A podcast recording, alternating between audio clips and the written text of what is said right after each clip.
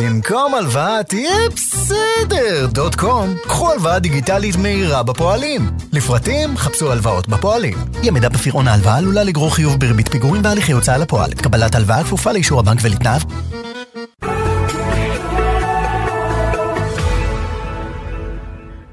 הבוקר היא תוכנית סתירה. אין בדברים הנאמרים בה לפגוע בשום איש, ארגון, קבוצה או בעל חיים.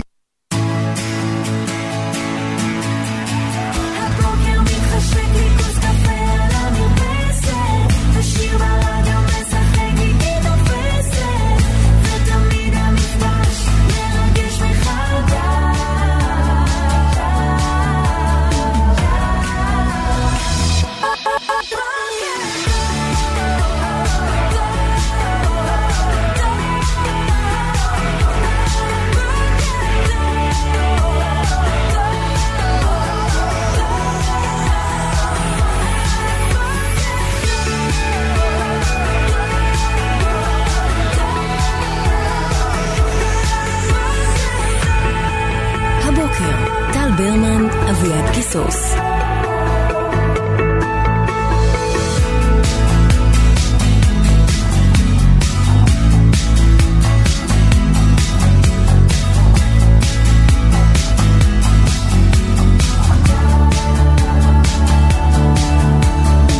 בוקר טוב, יום ראשון, שניים באפריל.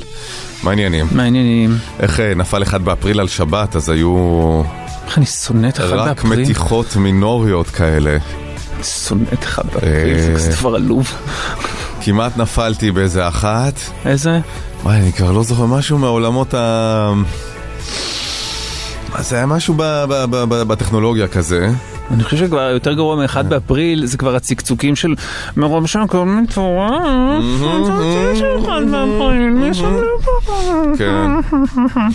שאומר שכל הקונספט הוא באמת מטופש, הוא מיותר מאוד מאוד. אבל זה חמוד באיזה רמה מינורית. לא חמוד, בעולם לא היה. המאמן של מכבי חיפה בסוף המשחק אמר, זה היה המשחקי האחרון במכבי חיפה, ברק בחר. נו, ומה יצא מזה?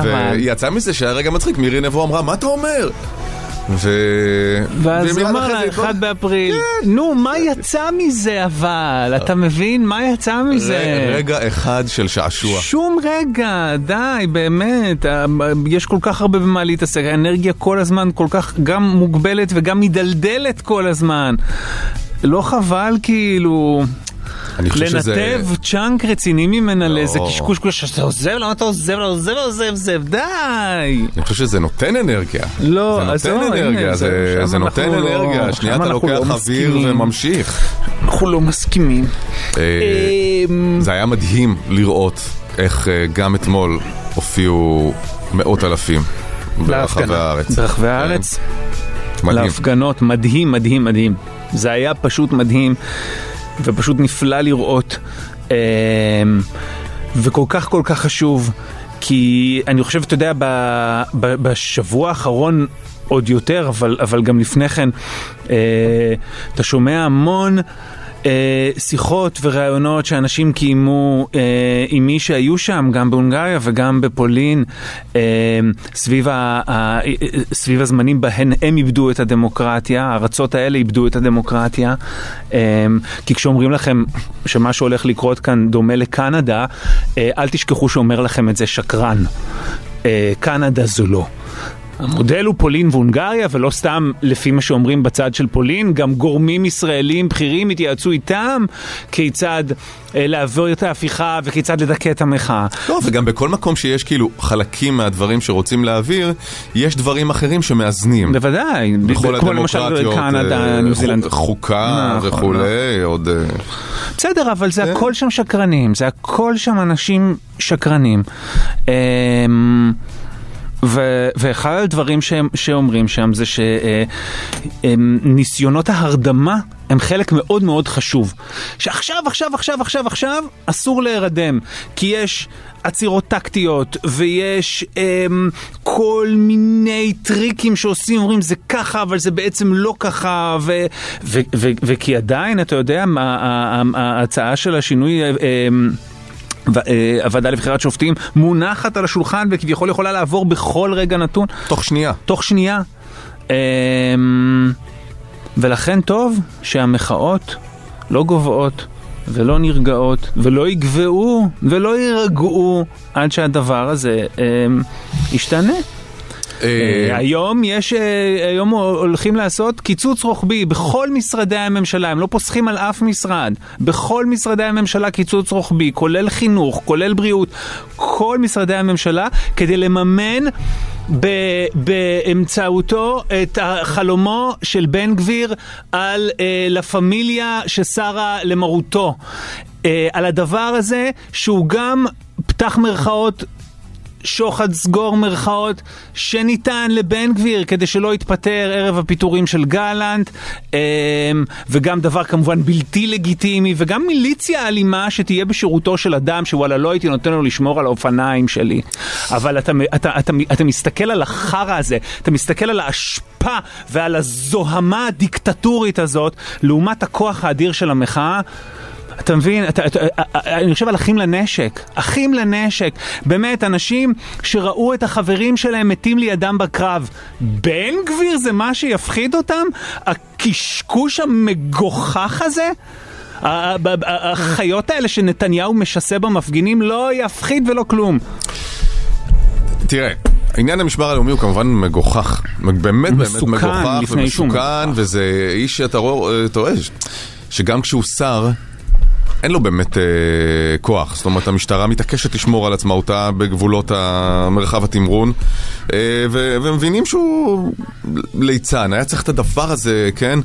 וברמת התשלום המחיר הפוליטי, אתה יודע, זה, כאילו, זה המחיר הפוליטי שנתניהו היה חייב לשלם לטובת עצירת החקיקה אה, כרגע, אבל היה רגע, ו- ואלה דברים שעושים בפוליטיקה, נו, אני ממש לא בעד הדבר, אבל אה, לא חסרים מקרים, אתה יודע, רבין והמיצובישי, או מיליון דברים אחרים שנעשו דברים מכוערים בשם אה, התקדמות אה, אה, פוליטית או שמירת הקואליציה. אבל כאן, גר, גרוע מאוד, ודאי גרוע עכשיו, מאוד. זה ו... חלק, מ... דווקא כן, שזה לסביב גם... גלנט, זה חלק מהסיפור הגדול. בוודאי, זה חלק נכון, מהסיפור הגדול. נכון.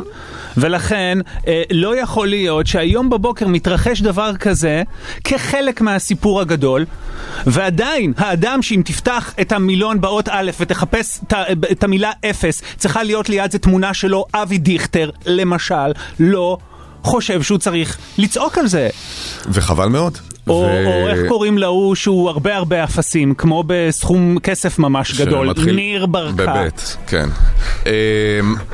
איפה כל האנשים היה האלה? היה אתמול רגע, רגע של עברית, שהוא גם פרוידיאני, אני לא יודע איך לקרוא לזה, התראיין איתמר בן גביר, ראיתי בחדשות שלוש עשרה, וישב וניסה להסביר לספי עובדיה למה, מה, מה העניין של המשמר הלאומי.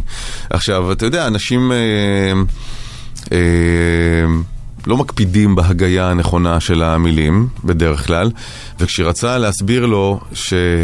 מדובר בכוח משטרה, כוח שיטור, כוח משטרה יהודית, כי אז זה המשמר הלאומי, למשימות מיוחדות כאלה, יצא לו יהודית. זאת אומרת, לא היה דגש על העין. הבנתי. ואתה מבין שזאת באמת הכוונה האמיתית, כוח שיטור יהודי, שיכנס בערבים ושמאלנים, בוודאי שהם אינם יהודים כידוע. שיכנס בערבים ושמאלנים. אז המשטרה היהודית הזאת, היא תקציבה נלקח גם ככה מקומות שחסר בהם הכסף. צריך לזכור שכל אלימות היא תולדה של פחד. תמיד, זה תמיד נכון לגבי אלימות, וככל שהם אלימים יותר, זה סימן שהם מפחדים יותר, ושהמחאה עובדת, אבל צריך להמשיך ולהתעקש, וצריך להמשיך וללחוץ, וצריך שכמה שיותר אנשים, גברים ונשים, הגיוניים והגיוניות, מכל רחבי הקשת הפוליטית, יבינו שלא זה הדבר שהם הצביעו לו, וכשנתניהו ישיג את מבוקשו, נתניהו או מישהו משמש לו כרגע כסמרטוט, יש כל מיני ספקולציות, החיים של כולנו יהיו מאוד מאוד מאוד מאוד גרועים, כי זה לא קשור לאם יהיו שופטים שמרנים או יהיו שופטים ליברליים, ודאי לא אם יהיו שופטים אשכנזיים או שופטים אה, אה, מזרחיים, אלא אם יהיו שופטים פוליטיים, שופטים איתם, או שיהיה בית משפט עצמאי שמסוגל לשמור על הדמוקרטיה הישראלית, ולכן צריכים כולן וכולם להצטרף אל המחאה, כולם כולם כולם, משום שהוא הורג את כולכם. עוד משהו, כל, באמת אני שומע מכל משפחתי וחבריי שהולכים להפגנות, שהמשטרה סך הכל מתנהגת מדהים. סך הכל. זה לא פשוט, אירועים כאלה של מאות אלפי אנשים, שלפעמים, נכון שבבסיס הרוב המוחלט, מוחלט, מוחלט של האנשים לא מתנהגים באלימות ולא זה, אבל בשוליים, באירועי הקצה, בסך הכל מתנהגת מדהים. מה שהיה אתמול עם השוטר שהיכה בשוט או עלה, או אני לא יודע מה זה היה, נערה שרק נופפה בשלט, ובניגוד לתגובה השקרית של המשטרה, ורואים את זה בסרטונים מכל הכיוונים. הם אמרו שהרביץ על הסוס, הם אמרו, נכון? הם אמרו שהרביץ על הסוס עם השלט, וכאילו תקפה אותו בראש, ואז שחררו תמונה של סוס פצוע בבטן. ממש שקר מתחילתו ועד סופו. רואים חתיכת שוטר עבריין, מכה נערה, עם עלה או שעות, כאמור, לא, קשה לראות בדיוק מה זה, מכה ומכה ומכה אותה, איזה שלוש, ארבע, חמש פעמים, נערה, אני באמת לא יודע בת כמה היא, אבל היא, היא, היא נראית בת שש עשרה, אוקיי? חמש עשרה. זה, זה מטורף, ועם כל כמה שהמשטרה באמת מכילה וסובלנית ואחלה, זה שוטר, שהיום בבוקר צריך להיות מזומן למחש, וכבר יודעים מי הוא. ראיתי שדניאל אמרם פרסם את השמות של השניים שהיו שם על הסוסים. השמות גלויים. האיש הזה הבוקר לא צריך להתייצב במשמרת שלו, אלא ללכת למחש לחקירה. ולהיות עצור באופן מיידי. בוודאי, אין בכלל שאלה. אבל צריך גם לזכור, תשמע, אני לא מכיר את השוטר הזה. אני אגיד משהו כללי הרבה יותר. בימין הלאומני מאוד מאוד שונאים נשים. הימין הלאומני הקשה, מאוד מאוד מאוד מאוד מיזוגני. בגלל זה, אגב, כל עניין מחאת השפחות נורא. נורא נורא נורא מרגיז אותם. שונאים נשים, כי הם שונאים את החלקים הנשיים בתוכם עצמם, שמאוד מאוד מאיימים עליהם. הרי לא אחת אני אומר שאם אנשים היו מגשימים את כל הפנטזיות המיניות שלהם, באיזה מין עולם אידיאלי שכזה, לרבות הפנטזיות המיניות הנשלטות, הפסיביות, אולי לפעמים גם ההומוסקסואליות, אממ... כל הרעיונות המשיחיים, קיצוניים, קונקרטיים, לאומניים, היפר-לאומניים האלה, היו קטנים מאוד מאוד מאוד בהיקף שלהם ובמספרים שלהם. תמיד שיש איזה, אתה יודע, איזה... כוח, היפר-לאומני, ימני, היום ונורא, אתה מקלף באמת השכבה הדקה ביותר, ואתה מגלה שם את המיזוגניה, ואת הלהט"בופוביה, ואת כל הכוחות האלה שמנסים להשתלט על מיניות, ותתלבשי צנוע, ושלא ילכו להם ככה, ולא ילכו להם אחרת, הם צריכים להסתיר את הפרצוף, למה עוברת ילדה בת ארבע. אבל הצד השני הוא כמובן המשתולל, והפריברטי והעגלה הריקה. אין מה לעשות, אתה מבין? היא כאן נערה, אלא מה? מה? הגבר, החזק, על הסוס, עם הגבוה, תופס את הדבר האפלי הזה שהוא מחזיק. העלה שלו ומקט, נכון, כי עוד לא נולדו הסוס והעלה שבאמת יגרמו לו להרגיש גבוה וחזק.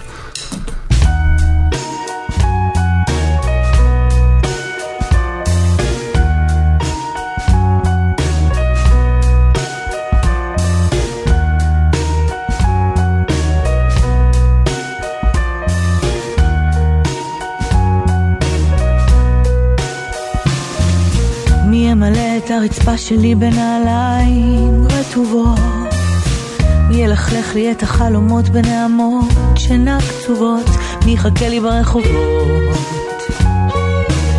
עד שאשוב אליו ובידיו געגועים אליי, געגועים אליי, מי אוהב אותי למרות כל הדקירות בלב בגלל כל הדקירות, ומי יבקש אליי גם כשקשה, אולי תבין שמותר לנו לטעות, למי שעיניים עצובות אושר נכון, מי ישטוף את הכלים שלי בסבון, יקנה לי אבוקדו, יחמם לי את הדם, יחייך אליי לפני שהוא נרדם, כשאתה נעלם אין עולם, אין מילים, גם הים הוא רק ים, סתם גלים על גלים, אז אל תשכח שהבטחת כשתגדל, ניסה שוב לשחק בלי קוואלקה,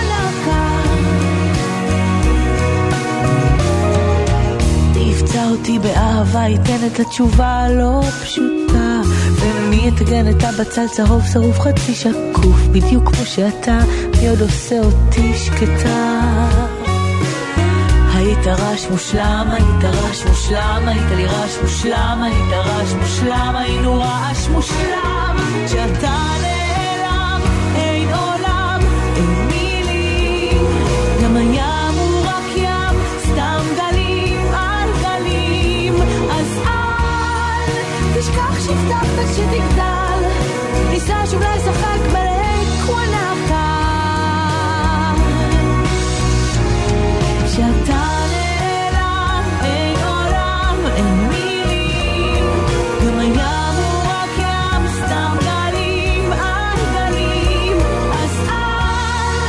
תשכח שהבטחת וכשתגדל ניסה שוב לשחק בלי כמו דקה.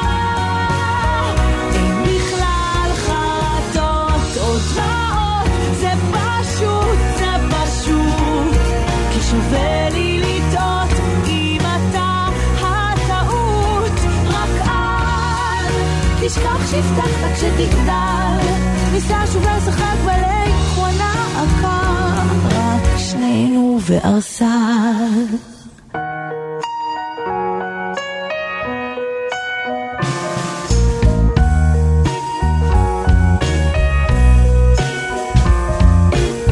נהיה מלא את הרצפה שלי בנעליים רטובות, מילחלך לי את החלומות בנעמות שינה קצובות, נחכה ברחובות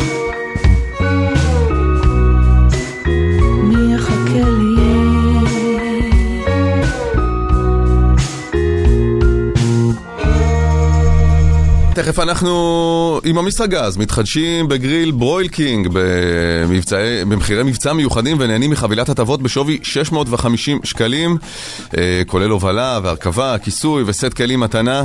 עם הגריל הקנדי ברויל קינג כולם ירצו להתארח אצלכם, כוכבית שלוש אחת שבע תשע ובאתר. והבוקר אתם מספרים לנו מתי אתם נאלצתם להעיף אורח מהבית שלכם או שהעיפו אתכם. אבל אורחים, מכרים, משפחה, חברים, אה, לא אנשים זרים כמובן.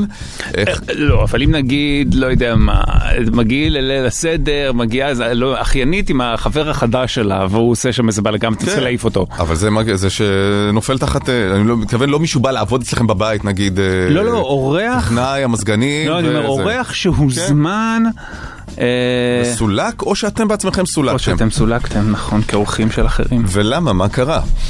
מה היה הסיפור סביב זה? אחת תשע אפס אפס שבע שתיים תשע תשע תשע תשע מאות שקלים לקניות מחכים לכם. אחת תשע אפס אפס שבע שתיים תשע תשע תשע תשע או בוואטסאפ אפס חמש ארבע תשע תשע תשע ארבע שלוש תשע תשע.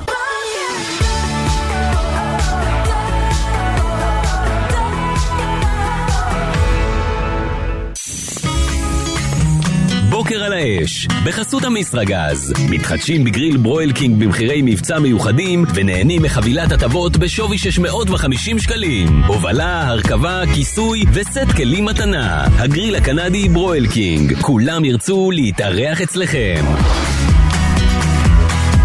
בר, בוקר טוב. בוקר טוב. מה העניינים? מעולה, אני ממש מתרגשת לדבר איתכם. תודה שהתקשרת בר, קבלי שלוש מאות שקלים לקניות, ואתם מספרים לנו הבוקר מתי אתם צריכים להעיף אורח מהבית שלכם, או שאולי יעיפו אתכם. במה מדובר, בר? כן, אז קודם כל, רגע, אני רק רוצה להגיד שאני ומי שנוסעת איתי לעבודה כל יום שרופות עליכם, ואתם מוצאים לנו את הבוקר. תודה רבה. דבר שני, אז זה הסיפור.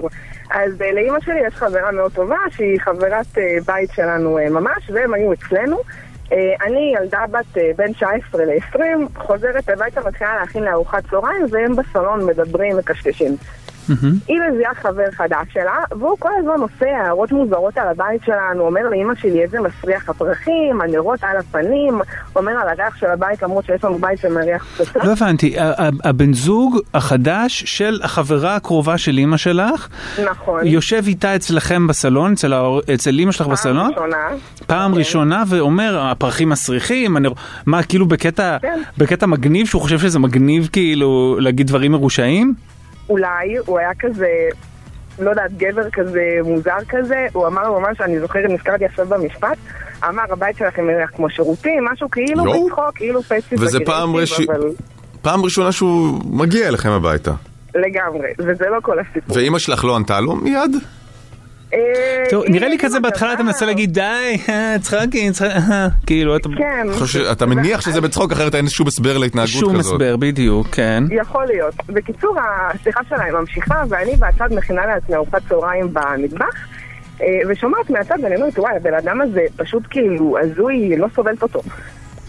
ממשיכים לדבר וזה, והוא כל הזמן מתקין את חברה של אמא שלי, שהיא בת זוגתו החדשה. אומר כל מיני הערות מגילות, ואז הוא אומר לו המשפט, שזה מה ששבר את קשה גמר מבחינתי, אמר לה, תגידי לי, מה את מטומטמת? כאילו, את רצינית, אין לך מוח, משהו כזה. מה? בסגנון, זה היה לפני הרבה שנים, אבל משהו כזה. ואני פשוט הייתי בשוק. לבת הזוג שלו הוא מדבר ככה. נכון, וזה רבע שעה בערך שהוא פשוט מקטין אותה על ימין ועל שמאל, ואני בוערת במטבח ופשוט הסתובבתי, על גב תשע עשרה או עשרים הסתובבתי מהמטבח ואמרתי, תקשיב, אתה לא מדבר ככה לנשים בבית שלי, תעוף מהבית שלי. ואני רצינית, הלכתי לדלת, פתחתי את הדלת, עמדתי שם עם הדלת פתוחה ואמרתי לו, אתה עכשיו יוצא לי מהבית ואתה לא מדבר אליה ככה בחיים יותר. כל הכבוד לך, ממש. ורגע, ואימא שלך? בואי. כולם היו בשוק, הסתכלו עליי, הסתכלו עליו, הם היו כל כך בשוק שהם לא יודעו מה להגיד אפילו. והוא מסתכל עליו, היא אומרת לי, היא על החברה שלו, כאילו. הוא אומר לה, היא צוחקת עליי, היא רצינית, כאילו זה. אז היא אומרת, אני לא יודעת, ואז אני אומרת לו, לא, לא, אני רצינית, אתה לא מדבר אליה ככה, במיוחד בבית שלי, תלך הביתה. ועמדתי בסבלנות בדלת עד שהוא הלך, ואז הם נפרדו גם. והיא הלכה איתו? לא, היא נשארה. אז הם נפרדו. ואחר כך הם נפרדו, היא אחר כך הלכה, כן. והם נפרדו, ואחרי שהוא הלך גם אמרתי לה, נראה לך זה הגיוני, איך שהוא מדבר עליך, הוא מקטיר אותך, הוא מי הוא בכלל שידבר עליך, היא אישה מקטימה. לא, כן, והוא סדיסט, שאתה פוגש סדיסט אמיתי, בפעם הראשונה, זה קשה, אתה אומר, לא, לא יכול להיות, משהו, הוא במצב רוח רע, משהו קורה פה, אבל סדיסט. כן. אני בטוח שזה לא בפעם הראשונה. בוודאי שלא. לא, שהיא לא פגשה בפעם הראשונה, כי זאת הזוגיות השנייה שלה, והיא מוכנה לקבל את זה, כנראה שזה גם היה איכשהו... תגיד רגע, אבל נשאל בפעם השלישית. שום דבר לא קורה בפעם הראשונה, באופן כללי. אני אשאל שוב, ואימא שלך, שישבה ושמעה את הדיבור המקטין הזה והמכוער, ואז כשאת פתחת הדלת, מה היה לה לומר? זאת אומרת, למה את היית צריכה לקחת את התפקיד של אימא שלך פה? אמא שלי לא כל כך ידעה מה להגיד, היא גם לא טובה במצבים כאלה, הם פשוט ישבו שם וכזה אמרו לו, לא, זה לא נכון. כי זה, כי זה, כי זה מפגש, זה נורא מוזר, זה נורא מוזר, זה כמו שאתה רואה לפעמים בתוכנית המתחזים, אתה אומר, באמת, מה, מה, מה חשבת לעצמך, מה חשבת לעצמך, אבל זה נורא מוזר, המפגש עם... כן, זה גם חברה שהיא מאוד קרובה לאמא שלי, וזה פעם ראשונה שהיא מזיעה בן זוג, זה היה כאילו עניין. כן. רגע, והיה איזה רגע שהיא כעסה עלייך, החברה של אמא שלך? אחרי שהוא הלך וזה? אני חושבת שבפנים היא כעסה, אבל בחוץ היא לא ידעה כל כך מה להגיד, כי אני גם כמו ה... לא יודעת, לא, לא כמו הבת שלה, אבל כמו האחיינית שלה, אז היא לא ידעה מה להגיד, הם פשוט היו בשוק. כי גם לפגוש איזה מין כזה גילוי של, של עוצמה ושל כוח אצלך, זה כנראה גם, אני חושב עבורה, שבאמת, כמו שאתה אומרת, על כנראה לא פעם ראשונה שהיא שומעת דברים מגעילים כאלה, זה גם דבר מדהים לראות את זה, זה גם איזה מין נראה לי שוק כזה. כאילו, אם זה הפרק ב', הם פשוט היו בשוק. מה היה בפרק א'? כן. אני יודע. בר, תודה רבה.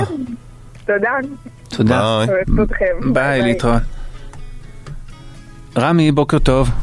בוקר טוב, אביעד, בוקר טוב טל. מה שלומך, רמי? בסדר גמור. יופי. דבר אלינו, רמי. הסיפור הוא כזה, אבא שלי לפני עשרים שנה חיתן את הבן הראשון שלו, הבכור שלו. אני אתן לכם ככה הקדמה קטנה, אבא שלי בא מבית מרוקאי, של אירוח ושולחנות וחיכה לסמכות, ובעצם הזמינו את המשפחה של הקלה המיועדת למעין אירוסין, והתכוננו וערך שולחן ממש יפה וממש נרגש. ואיך שהם הגיעו, האמא של הקלה אומרת לו, טוב אדון אבי, שולחן יפה, אוכל יש לכולנו בבית, מה אתה נותן? אבא שלי לא הבין, זאת אומרת, מה, מה זאת אומרת מה אני נותן? כולם באלם בשולחן, והיא אומרת לו, מה לא הבנת? מה אתה נותן? כסף, מוצרי חשמל, דירה, בית, קירות. תגיד, מה זה... אז, אז אבא שלי, הוא כל כך נפגע, הוא אמר לה, אני מביא גבר, אני לא מביא מישהו מהרחוב, או אני מביא מישהו... מה, מה זה בכלל השיח הזה על מי נותן? מה, מה זה... אבא שלי לא היה מוכן לשמוע... הוא פשוט קם מהשולחן, כן. אמר אני לא ממשיך, מבחינתי הם יכולים ללכת, ואנחנו ניסינו להרגיע אותו כולם, היו מוזמנים אחים של אבא שלי. אבל הוא נורא צודק אבא שלך, מה זה האישה? לא, אבל התגובה היא לא מידתית. מה אתה נותן? מה היא באה עכשיו למתווה פשרה בבית הנשיא? גם אם הרצון היה לעזור לזוג, בטח שלא בתחילת ה... פעם ראשונה שאת באה לבית, זה מה שיש לך להגיד? אחרי זה בואו נשם לדבר, נראה איך נוכל לעזור לזוג, בואו, אנחנו יכולים לשים ככה. לא, לא, ברור גם שהבחירת המילים היא מעוות מאוד, אבל... הבחירת המילים בדיוק, מה אתה נותן? מה אתה נותן? עכשיו, שזה נאמר בחצי צחוק כזה, או מה? לא, לא, לא. זה היה ממש באופן ישיר, מה אתה נותן? כן, היא לא ראתה משהו, ברגע שכולם כבר אמרו לה, מה צריך להיות? אז מה? אוכל יש לכולנו בבית, למה באנו? באנו לדעת, ואנחנו שנים צוחקים היום על הסיטואציה הזאת, שאנחנו אומרים, אנחנו מגיעים לאיזה אירוע או משהו, טוב, אוכל יש לכולם, מה אתם נותנים? תגיד, זה באמת משפט טוב. אחיך התחתן איתה בסוף? כן, הם נשואים, יש להם... ואיך היחסים? בין המשפחות, הכוונה. לא, לא, היחסים נהדרים, אישה מקסימה. אז זאת אומרת, מה, הייתה שם, הייתה שם איזו התנצלות ותיקון וכזה? הייתה התנצלות אחרי שהם בעצם, אבא שלי לא היה מוכן, הם פשוט הלכו. אבא שלי ירד מהשולחן, יצא... שזה קצת גרנדיוזי, גרנדיוזיות של אבות. להיכנס לאיזה מין שיחה כזאת? הם הזמינו אותנו לירוצים. אז אנחנו נשב ונדבר. מה זה, מה אתה נותן? כאילו אנחנו... סליחה, אני לא רוצה לדעת. אבל ענה יפה, אני לא נותן שום דבר. אני נותן גבר. נותן גבר, אני חושב שהוא רצה להגיד בן אדם מחונך מבית טוב, מנץ', בדיוק. אני לא בא למכור לך משהו, אני לא בדיוק, בסדר גמור. אני רק אומר שהלקום והם יכולים ללכת וכל זה, זה קצת... לא, אתה לא יודע איך הייתה הידרדרות שם, כאילו בטונים. הוא לא, שתבינו, הוא נערך לאירוע הזה בהתרגשות ובציפייה כל כך גדולה, שהאכזבה וה... ומשהו כנראה לא... רחמים על הזוג, איזה מזל שהדברים גם בסוף אפשר היה לתקן אותם, שגם היא ירדה מהעץ שלה וגם אבא שלך התרכך, כי איזה חבל על הזוג אם, אתה יודע, אם זה היה חס וחלילה מפריד ביניהם. וכאילו, והמשפחות רגילות, אחד עם השני, זאת אומרת, אבא שלך והאימא של אשתו של אחיך? כן, כן, ממש. כן? הם מגיעים לבקר, והם... תגיד, ומה, אמא שלך הייתה שם נוכחת? כן, אמא שלי הייתה, חוץ מלהיות נבוכה ולנסות להרגיע את אבא שלי, זה לא הצליח, לא הצליח. הוא פשוט היה כל כך נסער, ששום דבר לא הצליח להציל את הסיטואציה באותו ערב, כלום. מדהים. טוב. אוכל יש לכולם בבית. מה אתם נותנים? מה זה? זה משפט מצוין. איפה שאתה רואה אוכל, גם במסעדה, מגשים את החזרות, טוב, אוכל יש לכולם בבית. מה אתם נותנים? צריך להיות בריאליטי של בישול. ממש. בגמר. תודה רמי. תודה רמי. בכיף, תודה. אז כל אחד קיבל שלוש מאות שקלים, מי קיבל שש מאות שקלים לקניות? מתנת המסרגז, מתחדשים בגריל ברוילקינג, במחירי מבצע מיוחדים, ונהנים מחבילת הטבות בשווי שש מאות וחמישים שקלים, כולל הובלה, הרכבה, כיסוי, סט כלים מתנה. עם הגריל הקנדי ברוילקינג, כולם ירצו להתארח אצלכם, כוכבית שלוש אחת שבע תשע, או באתר. האם לרמי, עם הסיפור הזה, או לבר שבהעצמה נשית עזרה לחברה של האמא לסלק את בן זוגה? אין אלא לחלק. אז נחלק שלוש מאות שקלים נוספים, גם לרמי וגם לבר.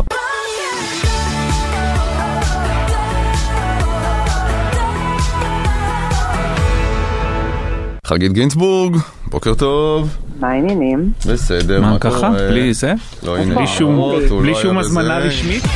האישה הטובה, חגית גינצבורג. מה העניינים? בסדר, מה קורה? בסדר גמור. בסדר גמור. אני מנסה כאילו להרים כזה, בסדר, אבל לא, מה אני אגיד לכם? אני אהיה בסדר? אני אהיה בסדר? אני אהיה בסדר. מצאת חתיכים בהפגנה? לא. לא. יש שלטים כל כך מצחיקים בהפגנות, שלטים כל כך כל כך יצירתיים, זה בכל פעם. אתמול ראיתי אחד, אני חושב חגית את תאריכי את זה, אני לא יודע אם אתה מכיר את הרפרנס. אני לא חברה של דיקטטורה יפה שלי, שזה מבואו להירחון איתי, אני לא חברה של בשר יפה שלי, אני לא נוגעת בבשר בכלל. אז זה ראיתי שלטים סופר יצירתיים. יש כאלה שזה, אתה יודע, על הישיר הפוליטי, רק מנהיג סוג זין מחלק את האזרחים לסוג א' וסוג ב', שזה קלאסי, יפה, טוב. אז של רנה ארז, אוקיי. גם נכון. שמה זה? היא אומרת שזה של רנה ארז. זה גם נכון, זה גם נכון, זה גם כאילו, אתה יודע, הדבר הנצלני הזה שהוא עושה, שהוא שותל את הרעיון של הסוג, שהוא בעצם משתמש ברגש הנחיתות, שהוא פונה אל הדחפים, אל ההשפלה, אבל זה הדבר שהאיש הזה עושה. הכריכה של הדברים האלה ביחד, כאילו שינוי מערכת המשפט יביא לשוויון חברתי, בעוד שהשקעות בחינוך, תשתיות, רווחה, בפריפריה ובמקומות חלשים, הם אלה שעושים את השינוי, והיה לו הזדמנות ארבעים שנה, לא ולשלטון הליכוד, לעשות את זה, ולא נעשו הדברים. הכריכה הזאת, זה יוצר את התודעה הכוזבת והמעובדת. כי התכונה היחידה היותר בולטת שלו משקרנות זה נצלנות. כרגע התכונה מספר אחת שלו זה סמרטוטיות, אבל אחרי זה נצלנות ואחרי זה שקרנות. כן. בסדר. מה נעשה בלעדיכם, תגידו לי? פודקאסט, שתי הקלטות. בדיוק. זה רלוונטי, יהיה לה הרבה זמן. נכון. נכון, נכון. כן, ספרי לנו, אבל תודה על השאלה, זה היה יפה מצדך להגיד את זה. זה עובר לי בראש כל הזמן. תודה רבה. טוב, ציטוט ראשון. בערבית אומרים בקקט. חמי רודנר, גיא פינס, אביגדור ליברמן, אופירה ודרקו, או עדן חסון, אנשים. אביגדור ליברמן אני אגיד. ומה היו האופציות האחרות? חמי רודנר או עדן חסון? חמי רודנר אני אגיד. הנה התשובה. בערבית אומרים בקקט. קלאסי לליברמן, כאילו... כן? לתת איזה... זה קלאסי ליברמן. זה קלאסי ליברמן, כן. באיזה הקשר? שאלו אותו אם הוא רוצה לדבר על כדורגל, נבחרת ישראל, אז הוא אמר שכאילו המצב של הנבחרת הוא כמו המצב של המדינה. בקקט. אז יש מילה כזאת, סליחה, אני לא באמת... כן, כן, אני עשיתי גוגל. יש פקקט, אני מכיר, אבל זה יותר... פקקט, הוא בא מבקקט. פקקט זה ביידיש, אני חושב. לא, אבל לפעמים יש כל המילים האלה שנשמעות ממקור אידי, אבל בעצם הן מערבית, יש כל מיני מילים כאלה. אני עכשיו אני את הדוגמה בראש, זו דוגמה אחת נורא נורא קלאסית, שאני לא זוכר אותה. עכשיו זה נשמע כאילו ממש זה מיידיש, אבל בעצם זה מערבית. ליברמן הוא קצת... הוא מחזיק איזה קולנס גברי, אבל של שנות התשעים, נכון? של עניין טיפת, ואנשים יגידו, אה, וואו, איזה בלתי מושג הזה. ונכון, היום כבר... לא משתגע על ה... כבר אנשים יותר משוכללים, נכון? זאת אומרת, הקוליות הגברית יותר משוכללת. כן. ציטוט שני. יאללה. חיים חיים בשביל לחיות אותם. חיים חיים בשביל לחיות אותם. אוקיי. ברנו טגניה, החיים החדשים של רומן זדורוב, תום אבני, סוכן תרבות, אודר זוזובסקי, גלית מילני. תום אבני. ברנו, אני אגיד. הנה התשובה. חיים חיים בשביל לחיות אותם. הדבר המדהים הוא שאתמול... זה אודר זוזובסקי. כן. אתמול עבדתי, ולידי מישהו ראה את הרעיון הזה של תום אבני אצל קובי מידן. אהה. עכשיו, אני, בגלל ש, בגלל שהייתי עסוק במשהו אחר, אז לא, לא שמעתי את הדברים שאומר, אבל נתקע לי בראש, אמרתי, אה, זה בטוח זה. אבל זה אפילו לא זה. אז רגע, למי דר סוזובסקי התראיינה? גלית וילני. אוקיי. על קורדרוי, שזה באמת הסדרה מעניינת. אני ראיתי שני פרקים, עוד לא ראיתי את ההמשך. לא, ראיתי את הראשון גם. והיא מעולה. היא מעולה, והליהוק של דני רוב שם. ודני רוב מהמם שם, ממש, כן. מדהים. ציטוט שלישי, אני מצטערת, אני חננה מבטן ומלידה. שקמה ברסלר, ששי מודד בן עמי, מירב בן ארי, טימי עם רפי רשף, ואילה קורח, אלמוג בשישי. אלמוג, אילה קורח. כן, זה קלאסי אילה. אבל דווקא בגלל זה אני אגיד מירב בן ארי. זה גם יכול להיות, קיצור. הנה התשובה. אני מצטערת, אני חננה מבית לידה. זו אילה קורח? זו אילה קורח. באיזה כש... זה הפוך על הפוך על הפוך. כן, שזה נורא ישר בסוף. אני לא זוכרת את שם התוכנית שהיא מגישה, אבל עשו שם כתבה על איזשהו טלסקופ מטורף שאפשר לראות. כן, כן, כן, כן. את המחוביות של מאדים, לא יודעת, משהו כאילו זה. נכון, וואו, נייס. כן, כן, זה משהו פרויקט חדש שכאילו רק חשפו אותו עכשיו וכזה, כן. אז היא ממש התבאסה שמישהו אחר הלך לעשות את הכתבה הזאת ולא היא. זה נשמע מרתק באמת. כן. מי שעשה את הכתבה ראה את הנקבוביות של מאדים? כן, כן. זה כאילו מהפרומו, זה נראה... גם איזה מגניב זה לקחת, כאילו, אתה תלסקופ פשוט לכוון אותו למי שלידך, כי אם אתה רואה את הנקבוביות של מאדים, תחשוב איזה נקבוביות אתה רואה אצלו, פשוט ישר הייתי טק מסית את הטלסקופ. אבל לראות כוכבים דרך טלסקופ מקצועי, זאת חוויה שהיא באמת אי אפשר לתפוס את זה פשוט. כי אתה יודע, יש טלסקופים קטנים כאלה, או משקפות וזה, אתה רואה את הירח טיפה יותר גדול, נגיד, או זה, אבל פתאום שאתה מסתכל על כוכבים בטלסקופ מקצועי, ואתה רואה שזה עולם אחר, עולם ומלואו, זה, זה, ופתאום דברים שרק מנצנצים קטנים בשמיים, אתה יודע, מאדים, או כאלה, ואתה פאקינג רואה את זה בעיניים, זה באמת, וואו, וואו, וואו. גם קצת בא לך לעבור לשם. פחות, כי זה בדרך כלל בטמפרטורות קיצון כאלה, מינוס מאתיים. גם פה כבר יש טמפרטורות קיצון. כן, כן. בבוקר, קר. אה, חשבתי שאתה מדבר על החברה הישראלית. מה? לא. ולזה עשיתי... לא, דיברתי על זה שקר לי בבוקר, ואחר כך אני יוצא מהרדיו, ואומר, מה זה השרב הזה? אבל השבוע היה שרב. שרב שרב, ואז אתה בא בלילה, בלילה צריך אימום. שישי היה קפוא. קפוא. אבל השלישי הזה עשרים ותשע מעלות כבר. בסדר, יאללה, די, סיימנו. זה היה חורף ארוך וקשה מאוד. אני זוכר שגם לפעמים היה גשם בסדר, אגב. טוב שהוא מאחורינו. הוא היה גרוע. דל במשקעים, יבש, שחון. מה אתם מדברים? היו שערות משוגעות. כמה מהר שוכחים, כמה מהר שוכחים. היו, אולי בממוצע, הוא הגיע לממוצע, אבל גם לא בטוח. אבל רובו היה יבש. היו אירועי קצה כאלה של מכות גשם. מה שהיה קורה, מה? אתה יוצא מהבית, יורד גשם. מה? היה שרבים, זה. היה נהדר. היה לך איזה חודש, מכל פברואר לא ירד גשם, דברים כאילו מטורפים. בסדר, הנה. עוד חורף. טוב שזה מאחורינו. טוב, ציטוט אחרון. יאללה. אז מה רן דנקר אמר במגזין עם נוגה ניר נאמן?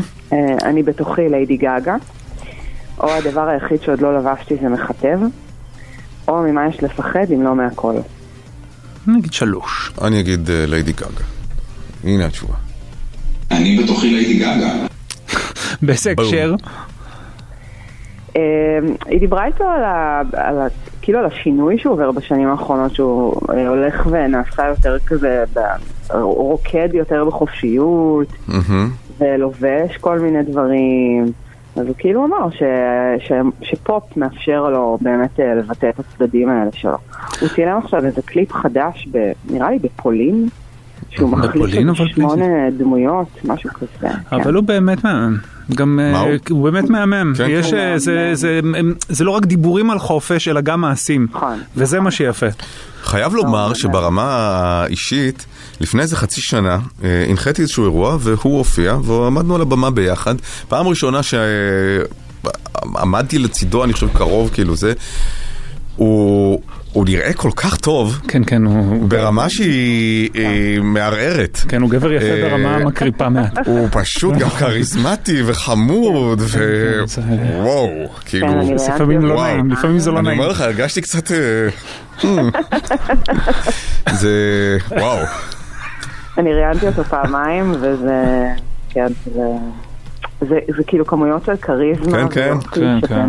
כאילו, לא, לא פייר. בטבעי גם, כאילו, לא... כן, כן, והוא גם נורא נורא חמוד, ובאמת... טוב, חגית, תודה רבה לך. תודה רבה לך, חגית, וחג שמח. חג שמח, ביי. חג חירות. ביי, ביי. גם פה אתם ברדורות קיצון.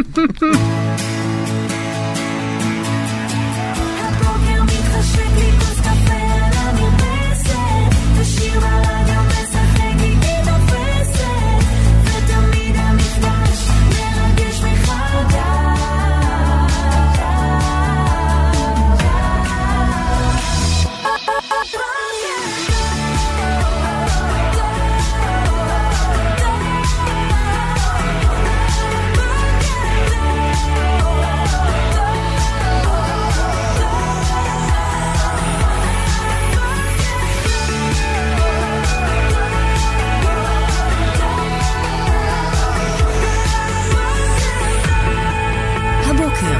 ברמן, אביעד קיסוס.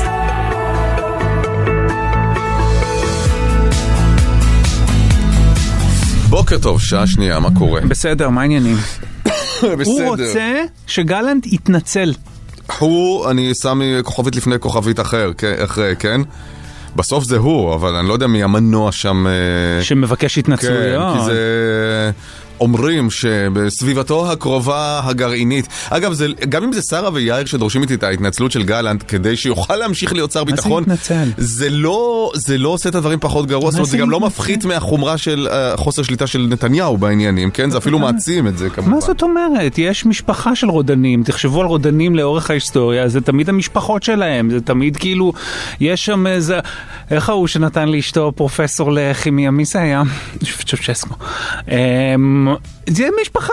המשפחה השלטת, עם תודעת המלוכה, עם הרודנות הזו שימצא. לבקש משר הביטחון להתנצל, זה מהרגעים האלה שאני אומר לעצמי, אולי אנחנו לא על סיפה של דיקטטורה, אולי אנחנו כבר איזה, איזה רגל אחת בפנים. כי צריך להתנצל בפני המלך על זה שהעלבת אותו, זה הזיה שאין כמוה. אחרי שהאיש הזה פיטר את שר הביטחון שלו, כיוון שהזהיר מפני זה שביטחון המדינה בסכנה, עכשיו כדי להשיב אותו הוא דורש התנצל. עכשיו... זה רמה של הזיה שהיא מטורפת ממש. מטורפת לגמרי, וגם הוויכוח, כאילו, בחדרי חדרים, שגלנט מוכן להתייעץ, להתנצל על הטיימינג, אבל לא על המהות. למה הוא צריך להתנצל על הטיימינג? כי כאילו הוא עשה את זה שנתניהו בחול. אבל נתניהו כל הזמן בחול על חשבון משלם המיסים. למה? היה וויקנד עכשיו בארץ. היה עכשיו וויקנד אחד בארץ. סוף שבוע ישראלי. נכון, נכון, נכון. אממ... לא, זה באמת... זה גם לא כל כך שונה מלפמיליות שמבקשים מהאנשים להגיד בן גביר הגבר, אחרת הם לא נותנים להם להתקדם עם האוטו. זו אותה רמה של הזיה, של אלימות, של אלימות שמקורה בפחד. וזה צריך מאוד מאוד לזכור, כי בעיניי זו דרכו הפוליטית האחרונה, והוא עכשיו פועל בהשתגעות ובאלימות ובפחד, וזה שאתה כבר ש... רואה את ה... רואה את החוטים, זאת אומרת, שומע כבר את הקול של, של שרה או של יאיר מתחת לדברים שהסמרטות שלהם, זה דבר מדהים. אנחנו באמת חיים בתקופה מדהימה, פליז שרק לא תתהפך לנו על הראש, אבל היא לא תתהפך, כי כל ההיגיון ו- ו- ו- ורוח האדם ודחף החיים חזקים יותר. גם דיברנו כאן בתוכנית הרבה על, על, על מורשתו, הרי, הרי סביר שזאת הקדנציה האחרונה שלו, אוקיי? לא, לא, קצת. חושב, תוך כדי. לא, לא. מה, אותו מזזתי את השפתיים בזמן שחשבתי? סליחה. על מורשתו וכמה, אתה יודע, נגיד שהסכמי האברהם היו גולת הכותרת המדינית שלו כמדינאי, ואיך הדברים כאילו מתחרבנים באמת בגדול. קראתי גם את רענן שקד השבוע, כתב טור יפה על מה עובר לו בראש ברגעים האלה שכולם כאילו זה, ויש את הסוגיה שהיא באמת קונקרטית, אבל היא משמעותית. בסוף הקדנציה הפוליטית של נתניהו, יהיה ויכוח הרי למה לקרוא על שמו. ו... זה יובל נוח הררי התייחס לזה לפני כמה שבועות בהפגנה, שהוא כן. אמר לו, אנחנו, הוא אמר לו, אנחנו לא נקרא רחובות על שמחה, אנחנו לא נקרא כיכרות על שמחה, אנחנו נזכיר אותך רק שנספר לילדינו על ההוא שרצה להפוך נכון, אותנו לנתינים, נכון, נכון, נכון. ולא הצליח. ואין לי ספק אבל שמו? שזה יהיה ויכוח. ממש, הרי, הרי ברור שיקרו דברים על שמו. לא יקרו דברים על שמו. בתל אביב לא יקרו דברים על שמו. בתל אביב מי שירצה לקרוא משהו על שמו של נתניהו בסוף העידן הפוליטי הזה, שאנחנו זה... נתפקח מהסיפור הזה, שום דבר לא יקרה על שמו בשום מקום. אבל אני אומר שזה יהיה ויכוח ממש, אני משוכנע שזה יהיה ויכוח עתידי עוד ארבע, חמש, שמונה שנים. מזבלה אפשר לקרוא על שמו. על איזה מחלף או איזה כיכר ואיפה וזה. מחלף לרחוב הביצה שלי חמש. שום דבר. תראה, אי אפשר להתעלם מזה שלצד זה שהוא בקצוות, הוא גם ראש הממשלה הכי אהוב שהיה פה וגם ראש הממשלה הכי שנוא שהיה פה. by far, כאילו אין אמצע. אתה לא יכול להיות... נתניהו, כאילו, אתה או מאוד אוהב או מאוד שונא. כי אי אפשר להתעלם מריח של נרקיסים. לגמרי. הרי זה הדבר שהוא עושה. הוא כל הזמן כל כך בפרונט, בצורה כל כך כל כך עזה, שאתה חייב להגיב לזה. זה הדבר הלא נורמלי, כי הוא לא אמור להיות בפרונט, הוא אמור לשרת את הציבור. אבל it's about him. It's about him all the time, וזה תמיד היה ככה מעולם. זה מאוד הקצין ונהיה פחות ענייני, לפחות בעבר המגלומניה או ה... העיסוק העצמי חסר הבושה, הוא היה מתוך איזושהי דרך, איזשהו אינטרס גם לטובת המדינה. בחייך. היום נזנח הסיפור הזה לגמרי. העיסוק העצמי לא היה לטובת המדינה, העיסוק העצמי היה בשביל עיסוק עצמי. לא, הם הלכו שלובי זרוע. היה שם להכיל את המפלצת כל הזמן. שלובי זרוע, כי הוא באמת עשה גם... שנים אומרים לאנשים כמוני, למה אתה אובססיבי עם נתניהו? נכון? למה אתם אובססיביים עם נתניהו? שחררו קצת. שחררו קצת, אובססיביים עם נתניהו. כל הסימנים היו שם, והנה עכשיו אנחנו משלמים את המחיר, אבל אנחנו לא נסכים לשלם את המחיר. לא נסכים. זה הביי ביי שלו, וזה עומד להיות הביי ביי המכוער ביותר בתולדות, כי זו השתגעות המכוערת ביותר בתולדות.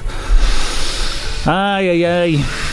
אין לי כוח, אין לי כוח, אין לי כוח, אני חייב עוצר, אני עושה, אני אומר לך בחג, אני דופק עוצר אתרים, עוצר פייסבוקים, וואו, אני יוצא לחופשה. בוא נדבר על הטוויט המדהים של שמחה רוטמן משנת אלפיים ועשרים, שרץ ברשתות. כן. ב... יש לך אותו? שנשלח לך? כן, יש, יש, יש לי. כת... זה, זה טוויט משנת אלפיים ועשרים, אני, אני, אני, אורי גרוס פרסם אותו ראשון, אבל אני לא בטוח, הוא היה בכל מיני מקומות.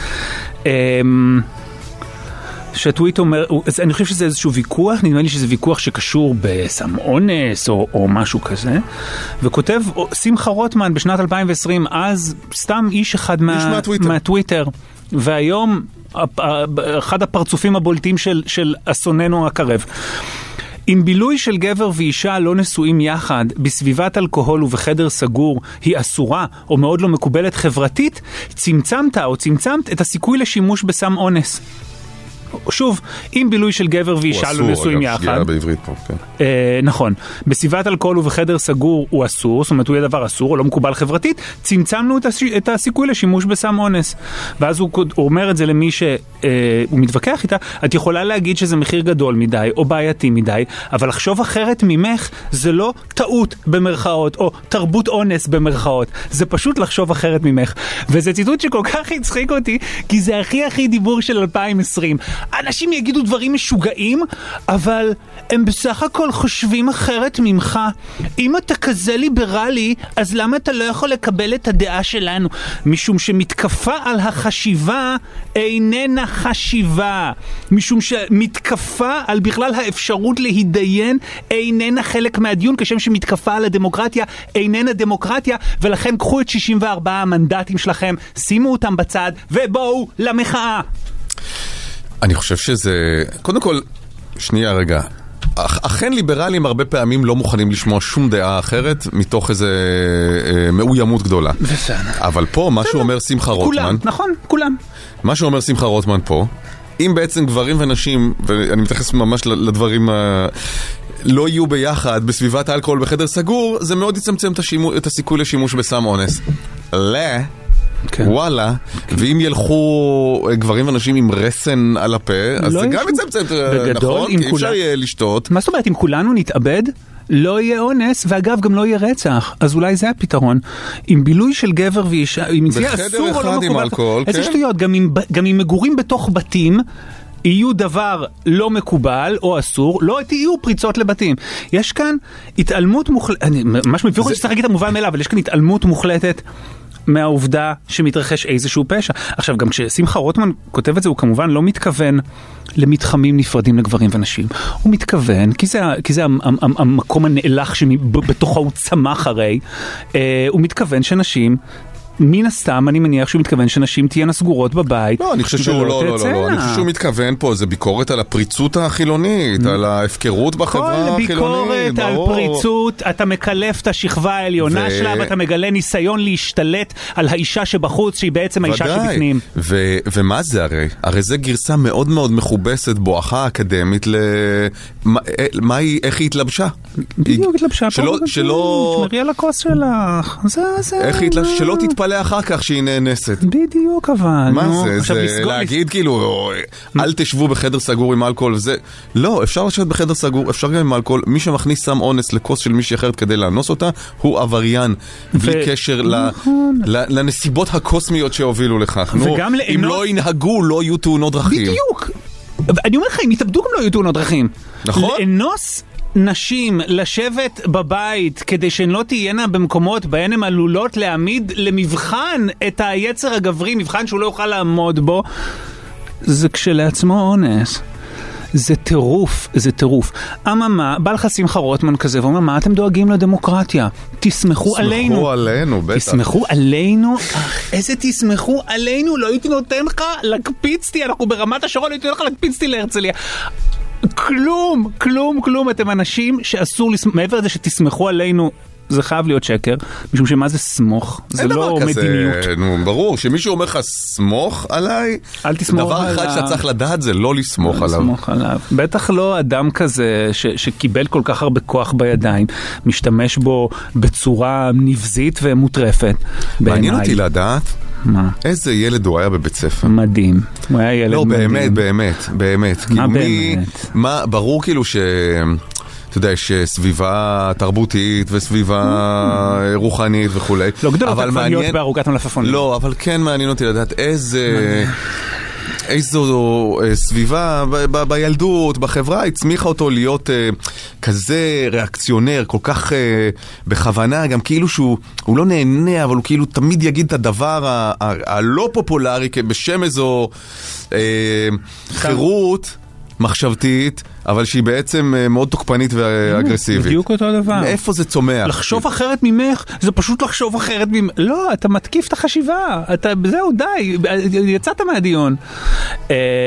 לשאלה שלך יש כל מיני תשובות אפשריות ששמעתי בחודשים האחרונים. לא, אבל אני לא זה, אתה יודע, אבל לא מכיר את האיש הזה, אני לא יודע מי, אין טעם להבחן אותו מרחוק, אבל... לא, ברור שלא, אבל אני אומר מסקרן, כאילו, כי... לא... אני עושה תנועה של משהו שמתחיל בראש.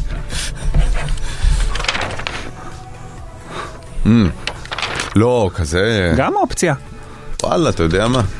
היעדר החמלה שם המוחלטת הכל לא יודעים, הכל אופציה לכל אחד, גם אתה יודע, מכל הצדדים, נכון? לגמרי. אנחנו לא יודעים איזה מין, סתם אני אומר, ילד היה בני גנץ, אנחנו לא יודעים, אבל זה בהחלט מעניין לחשוב. בני גנץ, יפקה אנחנו קצת יודעים, הוא ילד גבוה, הוא למד בכפר הירוק, הגברת ממיאמי טוענת ש... נברון, אישה, אשת התריסים,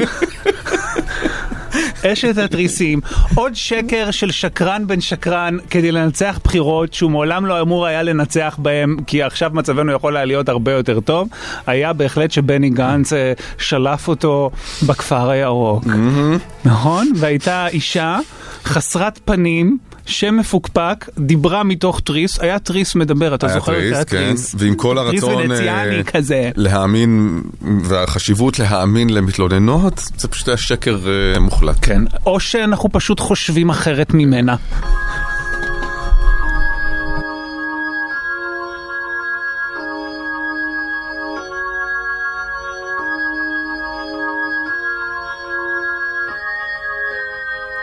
החיוך שלך מרוח על כל העיר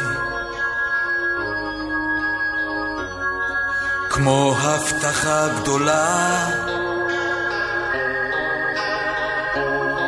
ויש לך עדת מעריצים, כן, שרים איתך במקהלה, טורורורור, טורורורור. מה יש לומר? כל הכרטיסים נמכרו מראש. מה יש לומר? אל תיתן לסלע עלות לך לראש.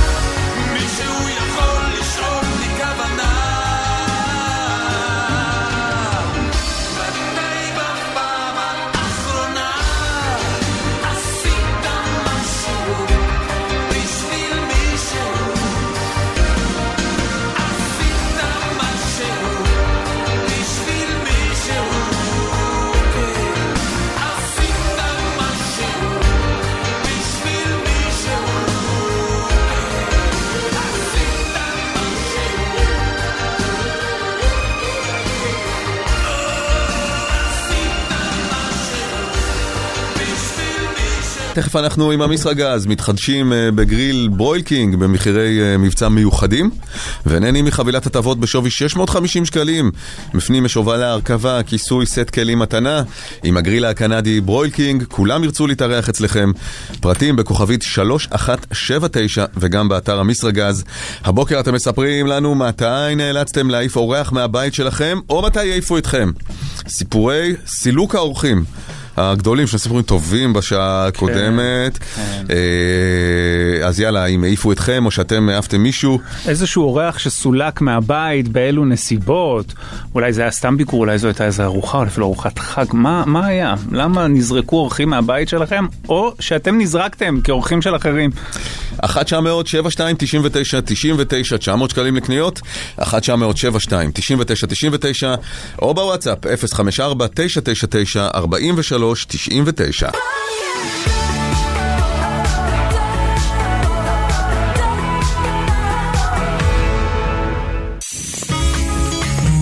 בוקר על האש בחסות המשרגז. מתחדשים בגריל ברוילקינג במחירי מבצע מיוחדים ונהנים מחבילת הטבות בשווי שש מאות וחמישים שקלים. הובלה, הרכבה, כיסוי וסט כלים מתנה. הגריל הקנדי ברוילקינג, כולם ירצו להתארח אצלכם. תמר, בוקר טוב. בוקר טוב. מה העניינים?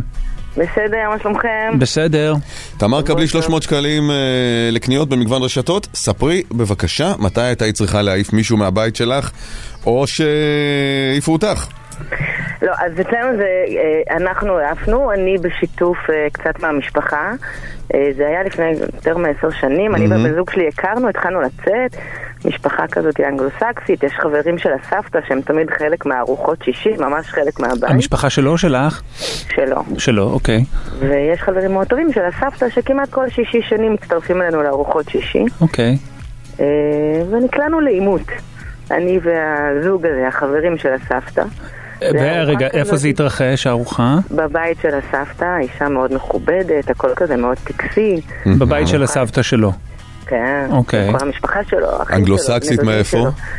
דרום אפריקה. אוקיי. הם יודעים דבר או שניים על היררכיה ומעמדות, כן, בדיוק. ואז התפתח איזה עניין, לא נראית כבר לפרטים, אני גם מפחדת קצת שזהו את הסיפור, ואז התחיל איזשהו עימות.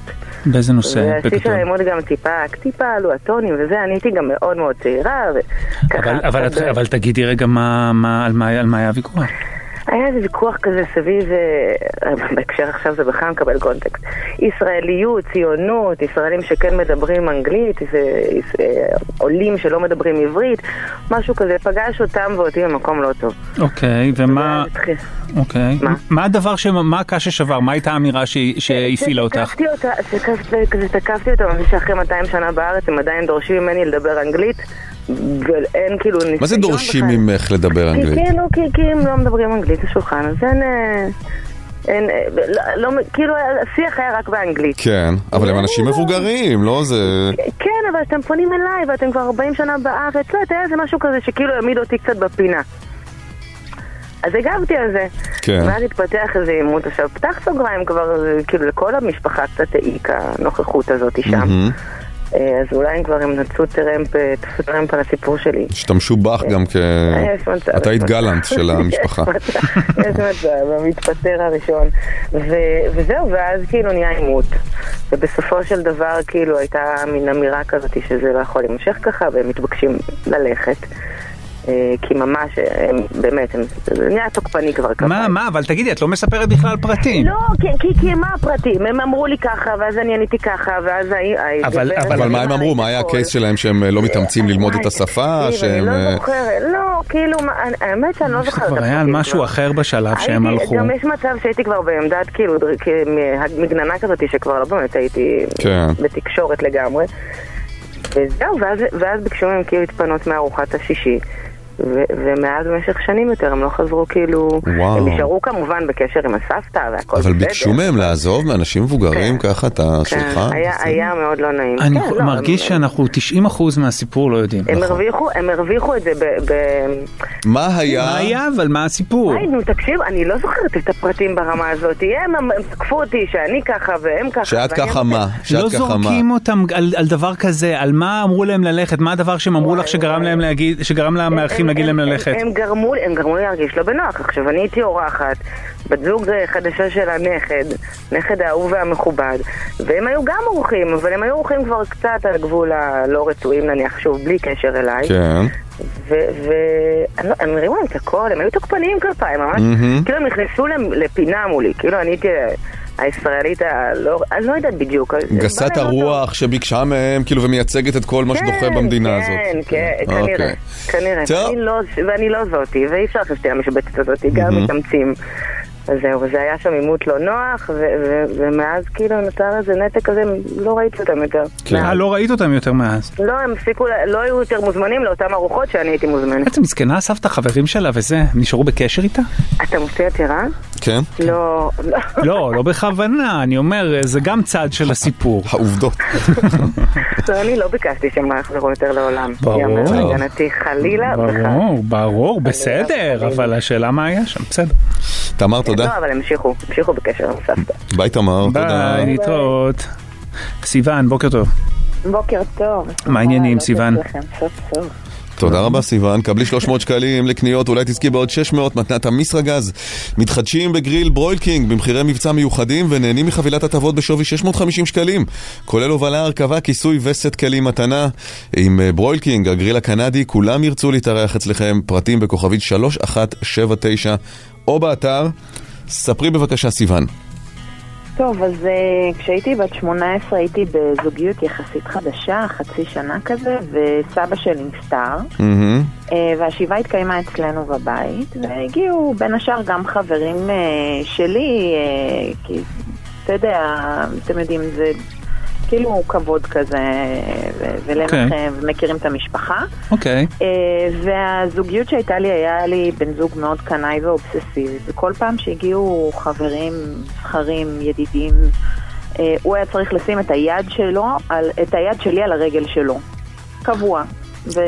מה, ממש פיזית להחזיק אותך כאילו? לוקח את היד שלי ומניע... לסמן את הבעלות? כן, כזה. או, איזה פצוע. תגידי אבל רגע... פצוע וחרה, כן. ברור, ברור. זה היה לי נורא טבעי שזה קורה בהתחלה, ואז פתאום שמתי לב שזה כל פעם שמגיעים גברים, בחורים. זאת אומרת שזה פשוט שמת לב שזה קורה בכל פעם שמגיעים בחורים. כן, ואז באיזשהו שלב הייתי לוקחת את היד שלי חזרה, והוא היה עושה לי פרצופים, והיה מתחיל מעין סצנה כזאת. באיזשהו שלב שישב ידיד שלי, וזה ידיד טוב של שנים, שפעם ראשונה פוגש אותו, ראיתי שגם הפרצוף חמוץ, וגם כל רגע הוא לוקח את היד שלי. הפך להיות יותר ויותר אגרסיבי. פשוט נעמדתי, והיו מלא אנשים בבית, מלא אורחים, כאילו, מנחמים. וצרחתי, מול כולם, תעוף מפה עכשיו. ניגשתי לכיוון הדלת, פתחתי את הדלת, תצא מפה, אני רוצה לראות אותך. לבן זוג שלך. לבן זוג שלי. הייתה דממה, היה בבית, לא יודעת איזה, כמעט שלושים איש, ידידים שלי, משפחה, מנחמים, כולם בעלם, דממה, ואתם יודעים כמה רעש יש בניחום אבלים, דממה מוחלטת, והוא הסתכל עליי במבט כזה הלם, mm-hmm. ישב על המדרגות במשך שעתיים ושלח לי סמסים שאני הכניס אותו, אבל... אה, הוא ישב בחוץ לא... במדרגות? כן. רגע, אבל תגידי שנייה, מה, מה היה ברגע הזה ש, שקמת וצעקת? היה, היה משהו כאילו ששווה? או... נפל לי הסימון. זאת אומרת, הוא, הוא עשה את משהו שהוא עושה גם ככה, או שזה נהיה אגרסיבי יותר? זה היה יותר ויותר אגרסיבי, אבל uh, הסימון נפל לי פשוט בבת אחת. כי זה היה במקביל גם uh, וואטסאפים של uh, תסדרי את החולצה, ת... שלח על כל הקלאסיקות, תסדרי את החולצה. כל הקלאסיקות, כן. יואו. כן. ומה מה, מה אחר כך דיברת איתו? הוא, הוא רצה לומר דברים להגנתו? הוא רצה לומר דברים להגנתו, הוא ארבעה ימים עוד אחרי השבעה היה שורץ מחוץ לבית שלי, הוא השאיר לי מכתב בתיבת דואר, מעין שיר ספק אובדני, זה היה מאוד מאוד דרמטי. קלאסי גם. זה נגמר. עכשיו תהי גם אשמה במותי. עכשיו תהי גם אשמה במותי. נכון, מה עשית לי? כן. איחלת לו בהצלחה? מה זה בהצלחה? לא, אתה מתכוון בהצלחה עם מה זה לא. שנים אחר כך ראיתי אותו ברכבת בעודי בהיריון נשואה מאושרת, והוא במקרה התיישב בדיוק לידי. וואלה. כמה זמן הייתם ביחד? רגע, במקרה במקרה או במקרה... במקרה לחלוטין. כן. במקרה לחלוטין. וישבה איתי חברה מאוד טובה שהכירה אותו, היינו בדרך לאיזה יריד להריוניות, והוא לא, הוא לא פנה אליי, הוא התיישב לידי, הוא לא פנה אליי, הוא דיבר רק עם החברה שלי כדי לשאול מה... איזה דפקט. תגידי, תמיד מעניין אותי הסיפורים האלה. מההתחלה, כאילו לא ראיתי שום סימן, שום זהו, שהוא היה ממש חמוד וסבבה ומפרגן ושוויוני. היה חמוד, סבבה, מפרגן, אבל אם מסתכלים אחורה, בטח שרואים את כל הניואנסים של... אבל דווקא אנשים כאלה יכולים להיות מאוד מאוד קריזמטיים בהתחלה. כל מיני הערות קטנות, אבל הוא היה הכי... ודברים שהוא אומר, את אומרת דווקא זה רומנטי אולי, או כל מיני כאלה? זה מתחיל רומנטי, ואז אתה מבין שהמחוות הרומנטיות האלה זה דרכים של שליטה, כן. בהתחלה זה יכול להיות מאוד מאוד מפתה. כל מיני דברים כאלה. בהתחלה זה יכול להיות מאוד מאוד גברי. אחרי שלושה חודשים הוא שדרג לי את הטלפון, כדי ש... יהיה לי מכשיר יותר מתקדם וחדיש. ובעצם שם שם איזו אפליקציה שמנטרת את...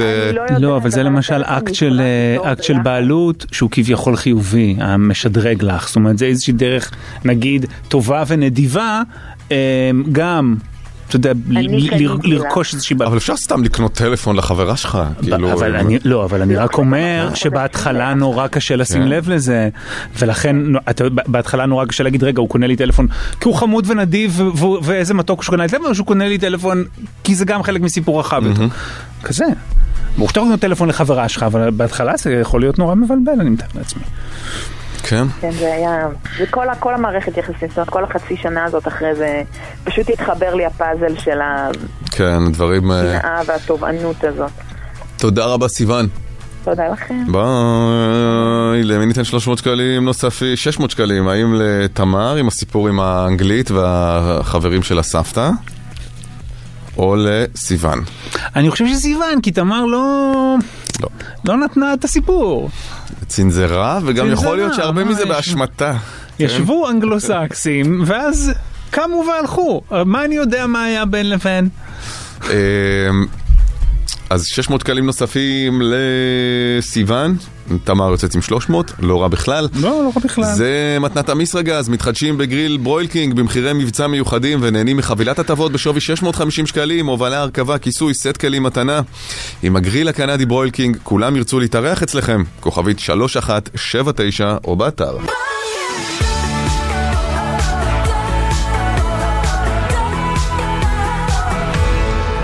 שלוש דקות על משהו שאיננו ההפיכה המשטרית, גם לא בעקיפין. שגם זה הופכת להיות פינת המעקב אחרי המשפט שהוא המשפט של או-ג'יי של המאה הזאת. כי זה, מה, אתה מדבר על גווינית פלטרו בתאונת הסקי שלה, כי זה הדבר החשוב היחיד שקורה בעולם מלבד מה שקורה עם ההפיכה המשטרית. אז זה ניסיון ההפיכה המשטרית שלא הצלח. עדכנו ודיברנו על זה שיש איזה אופטומטריסט שטובע אותה על איזה שלושה מיליון דולר שהיא גרמה לו נזק באיזה תאונת סקי ב-אלפיים ושש עשרה, נשברו לו צלעות, נשברו לו זה. נו, אני במתח. והיא כמובן אמרה, זה לא זה, וטבע אותו בחזרה על סך דולר. אם כן, יצא שהוא מאה אחוז אשם בתאונה. מאה אחוז? וואו. כנראה שם היו לוקים ממש טובים. שהיטו, שבלבלו את המושבעים. ממש, נכון, כי דיברנו על זה בשבוע שעבר, היה סיקור עולמי של הלוקים. שאיתם היא מגיעה לבית המשפט. וכנראה אי אפשר, אמרו, טוב די, זה מאה אחוז, מאה אחוז. חשבנו תשעים אחוז, אבל אז ראינו את המעיל. ספק סביר, רומן זדורוב, משהו. שום דבר, את התיק ראית? זה תיק, זה תיק. אז נכון, כמו רומן זדורוב. אפשר לא דיברנו על רומן זדורוב. לא סגור על זה עד הסוף. בסדר, אבל ספק סביר זה ספק סביר. ועדיף שיהיה ספק סביר, בן אדם יהיה בחוץ מאשר בפנים. נכון. סתם, תחשב, שברון הלב בזה ששוב לא... שוב אין תשובה חד משמעית למה היה, מה קרה, מה... וגם נתן כבר שש עשרה שנים, אז כאילו... כן, מפה לשם נתן שש עשרה שנים. is punishment. Yes. אגב, אם הוא מתכוון לתבוע את המדינה, אולי שיקח את עורך הדין של גווינית, ו... התבעת המדינה על דולר, ויתחיל ו... לשחרר לוקים. בדיוק, ויודע שמה שינצח לו את הקייש זה לוקים. התחיל לשחרר לוקים, אבל הוא, לא אולגה, אתה... לא, איש, בטח. אתה, רומן, לוק... טרנץ' לבן. כבר... מגף, תיק טועה מגף. כבר ראיתי אותו... לוקים, לוקים, לוקים. אני מקווה שזה לא היה איזה פייק באיזה מקום, עם תיוג למקום, נכון? כן, זה לא היה פייק, הוא בהחלט בילה עם הילדים. באיזה גן הפקן, איזה משהו. לא, איזה גן כזה... נהנים עם הילדים. כן. סבבה, בסדר. נכון, אם הוא תובע את המדינה... לוקים. רק לוקים. סעיף גדול. שקפיים. באה. בקיצור, אז הטרי אנדרסון הזה... מי זה? זה התובע של זה שניסה להוציא את הכסף מגווינית. הוא נשאל ואומר שהוא כבר מתחרט על התביעה הזאת. הוא אומר... שאלו אותו אם זה היה שווה את המאמץ ואת הבלגן, אז הוא אומר אבסולוטלי נוט. אבסולוטלי נוט, מלבד הזכות שלי לצפות בלוקים בלייב.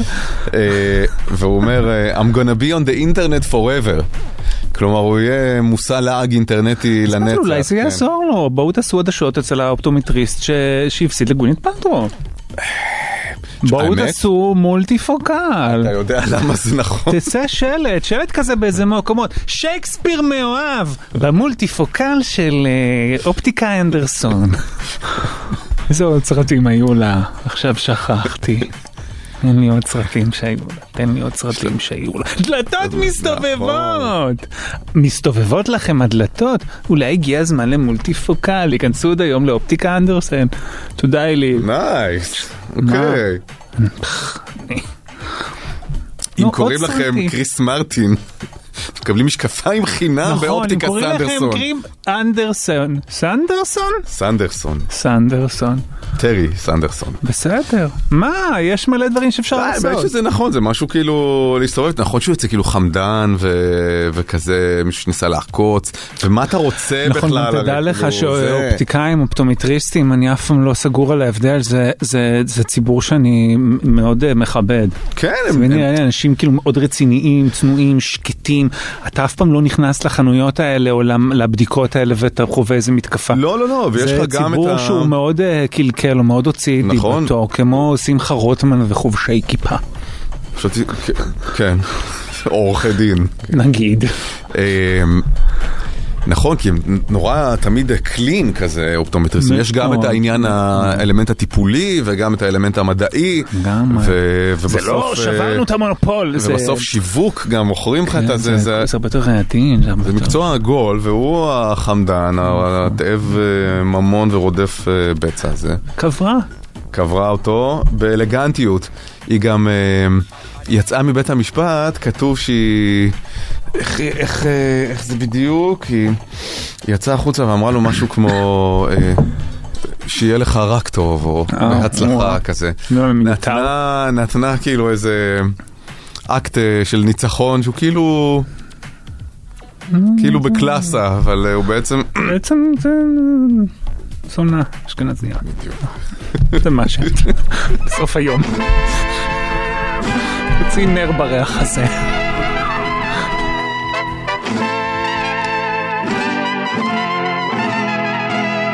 אני פנדה, אני עירה וכולם ישנים. הם אומרים שאני מוזרה, אני אומרת שהם רגילים. נגלה. אני פנדה.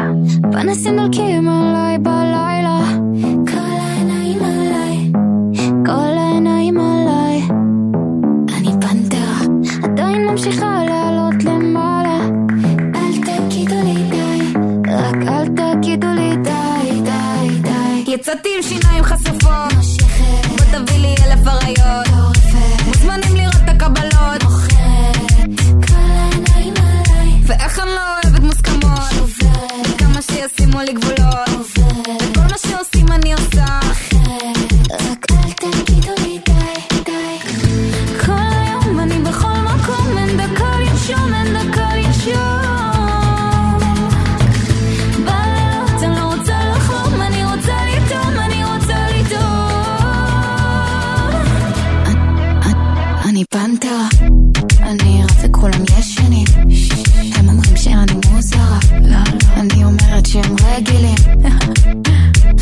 שחורה, אל תלמדו אותי תרגילים, אני נולדתי ככה אשכרה, והיום כבר כולם יודעים מה הם כבר יודעים, אני פנתרה.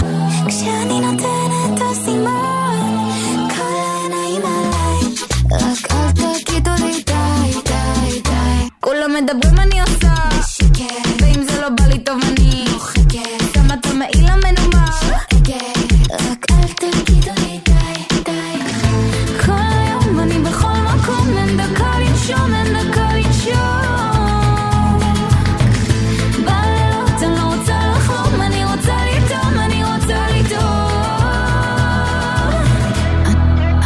אני פנתרה, אני רצה כולם ישנים, הם אומרים שאני מוזרה, אני אומרת שהם רגילים, חגורה שחורה, אל תלמדו אותי תרגילים, אני נולדתי ככה אשכרה, והיום כבר כולם יודעים מה הם כבר יודעים, אני פנתרה.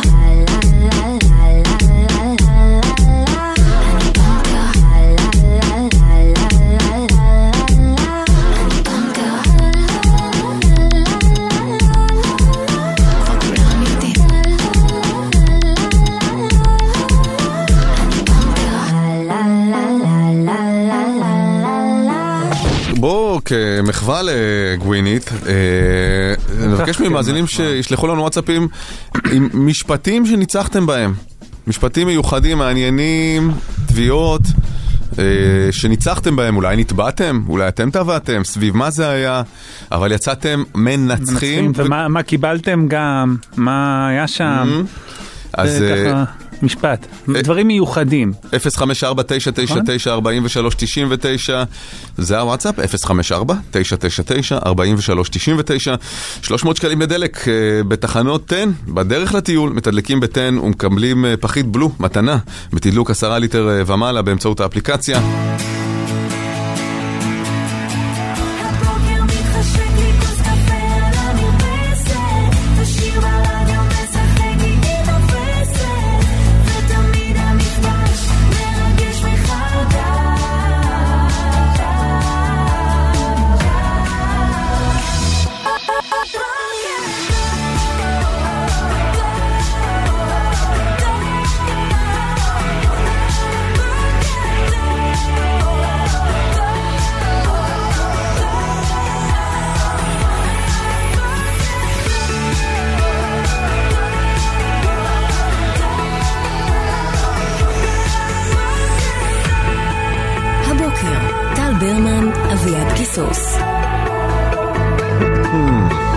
בוקר טוב, שעה שלישית. מה קורה? סדר.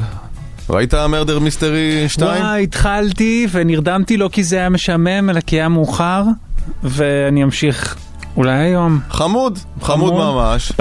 בהתחלה שלי, בתחושה זה היה נחמד, אבל פחות טוב מהקודם. פחות טוב מהקודם. נכון. קודם היה גם את אלמנט ההפתעה, שזה כאילו, אתה לא מצפה לסוג של סרט כזה, אבל אתה יודע, וואנס אתה כבר מכיר את המשעול הזה, אז...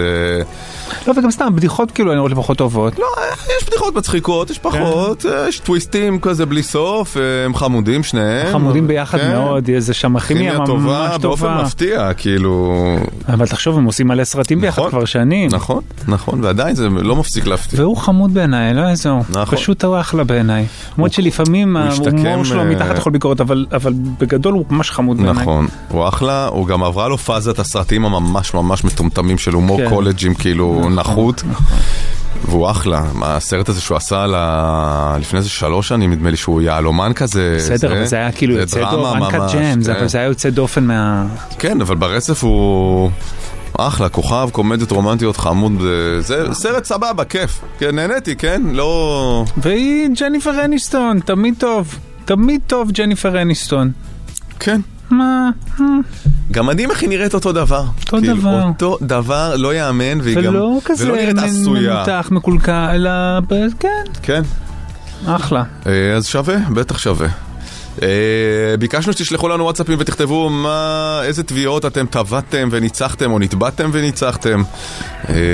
כן, איליל גילינו יום אחד אשתי ואני שאנחנו בכתבה בעיתון, בתמונה בכתבה בעיתון באחד העיתונים הגדולים עם הכותרת מחלות החורף, מחלות החורף הגדולות, לצד צילומי קשישים וחולים.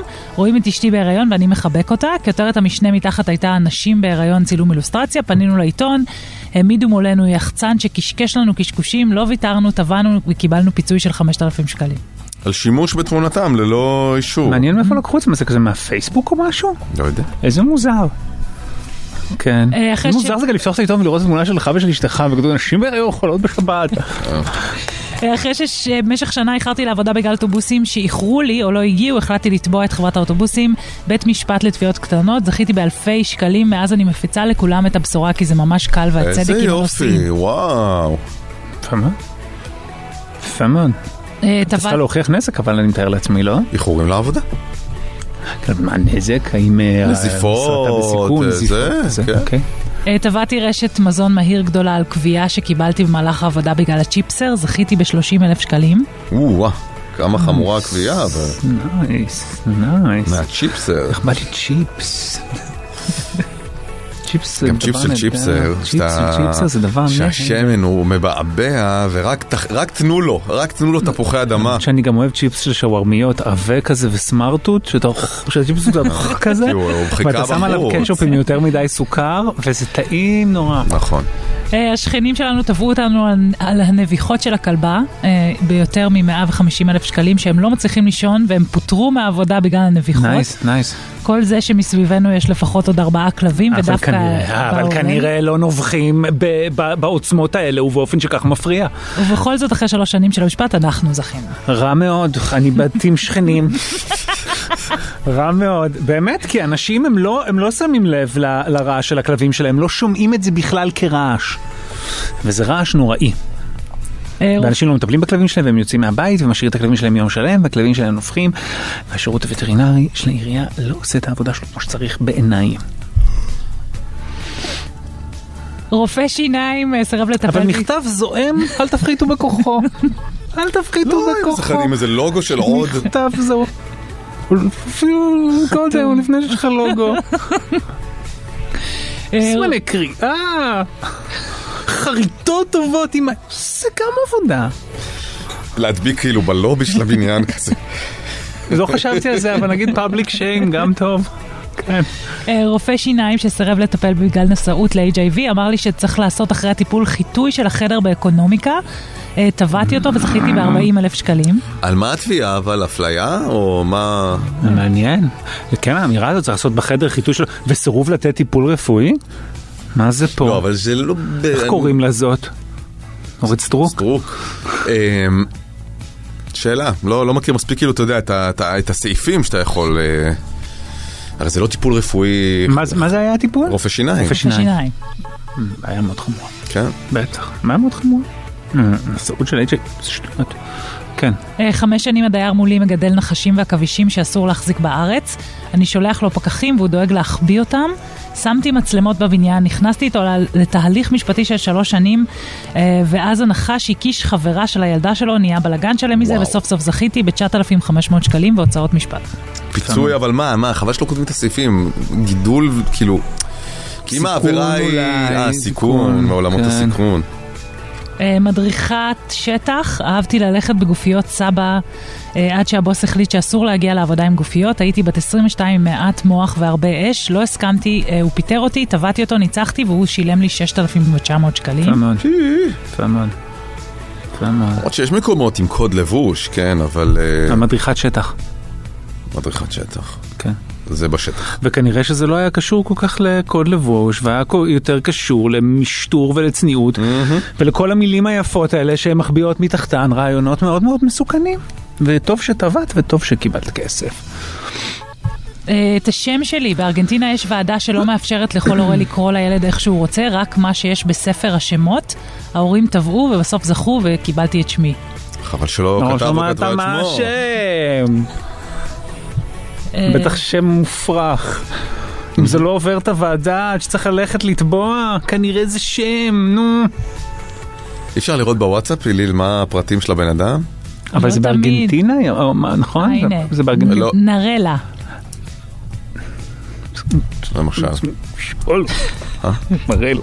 היא כתבה תוך כדי עכשיו. ידע קוקלה גם על התביעות. תודה נרלה. אם ככה זה בסדר. נרלה מה זה? אבל אנחנו לא יודעים.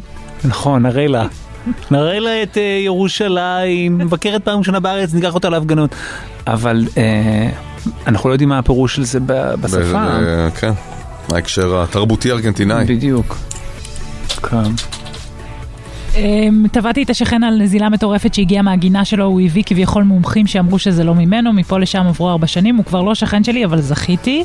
כמה? לא כתב. טבעתי את המעסיק על פיטורין בהיריון, הוא ניסה בכל הכוח להוכיח שהייתה ירידה בתפוקה שלי, זכיתי בפיצויים, סך כולל של שלושים אלף שקלים. יפה מאוד. יפה? יפה מאוד. מלבד עוגמת הנפש של הפיטורין כמובן וכו'. טוב, למי ניתן את הפרס? קביעת הצ'יפסר, הגופייה ומדריכת השטח. קביעת הסבא, אייץ' איי וי אצל רופא השיניים. וואלה, כולכם טובים. לא, הכלב לא הייתה לו פרס. כולכם טובעים גם. כי הכלב שלו נבח והוא לא שילם. לא, לא, לא, לא, לא. אוקיי. רק אומר, לא. בוא ניתן... נו... לגופיה ול... לגופיה?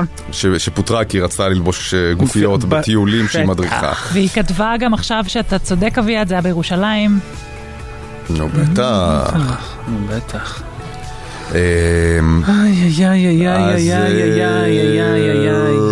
שלוש מאות שקלים לדלק בתחנות תן בדרך לטיול, הנה את גם מדריכת שטח, מתדלקים בתן ומקבלים פחית בלו מתנה בתדלוק של עשרה ליטר ומעלה באמצעות האפליקציה.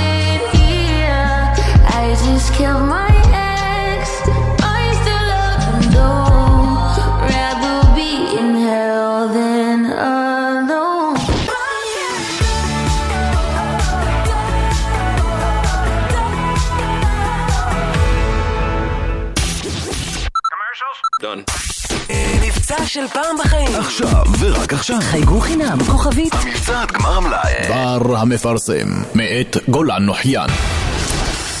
גולן, בוקר טוב. בוקר אור, חברים יקרים, מה שלומכם? בסדר, מעניינים.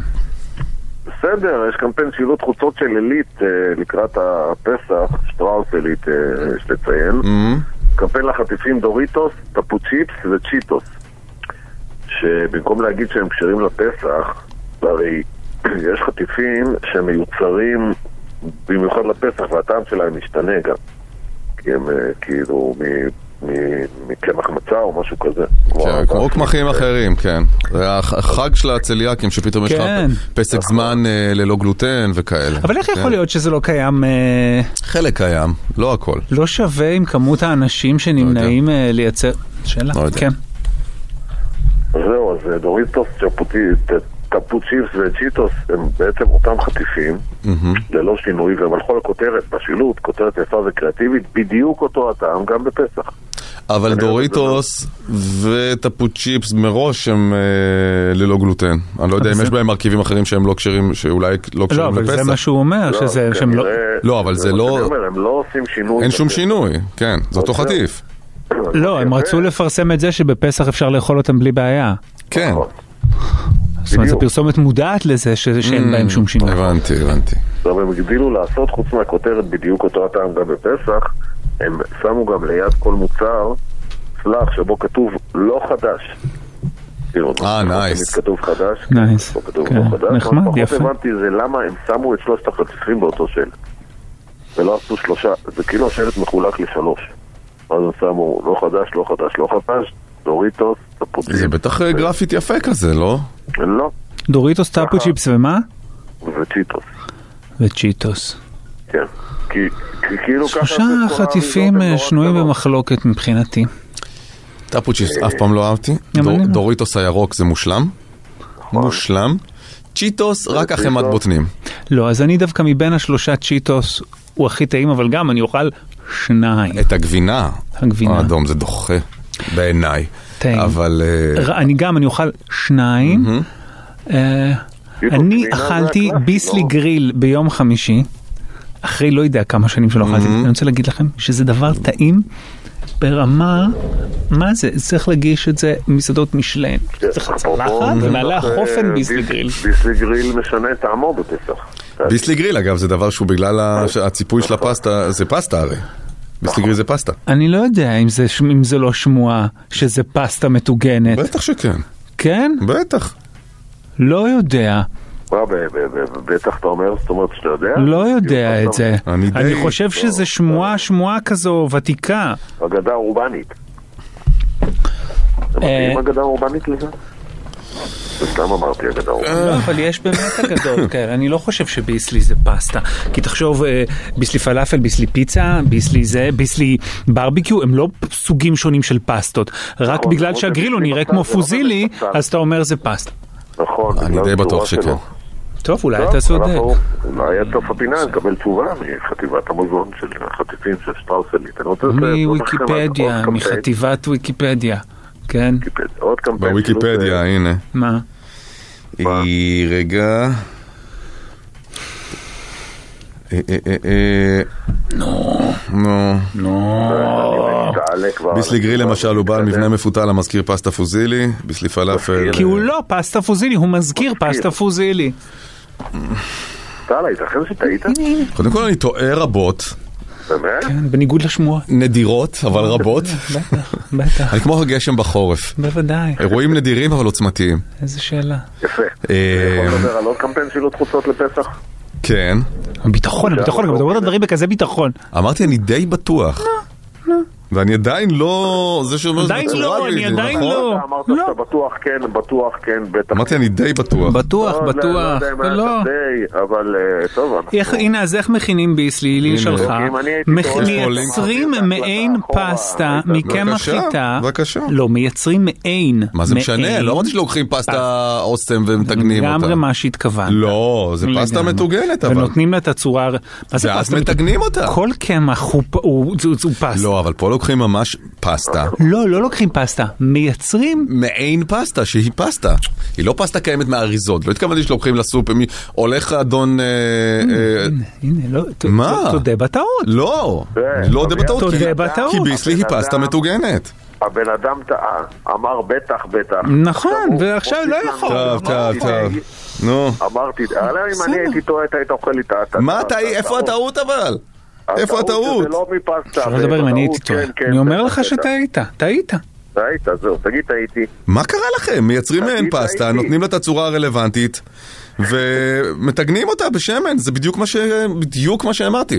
לא אמרתי פסטה מותג, פסטה מדף. בדיוק מה שאמרתי. לא, זה לא בסדר. זה בדיוק מה שאמרתי. סתם עכשיו רצח אופי עושים לי. בטח. כן. ובכן, חברים, אחרי הטעות של טל, אנחנו נמשיך לספר לכם על... שערוריה, נו. כן, על שילוט, עוד שילוט מיוחד לפסח, שהוא שייך לקורקינטים של אינוקים, אני מקווה שאני... כן, אינוקים. שלושה שלטים שבכל שלט, אחד מהיתרונות של להיות עם קורקינט בפסח, בשלט אחד למשל נכתב, אם אינוקים לא יבקשו ממך להחזיר את הדודה הביתה. זה מצחיק.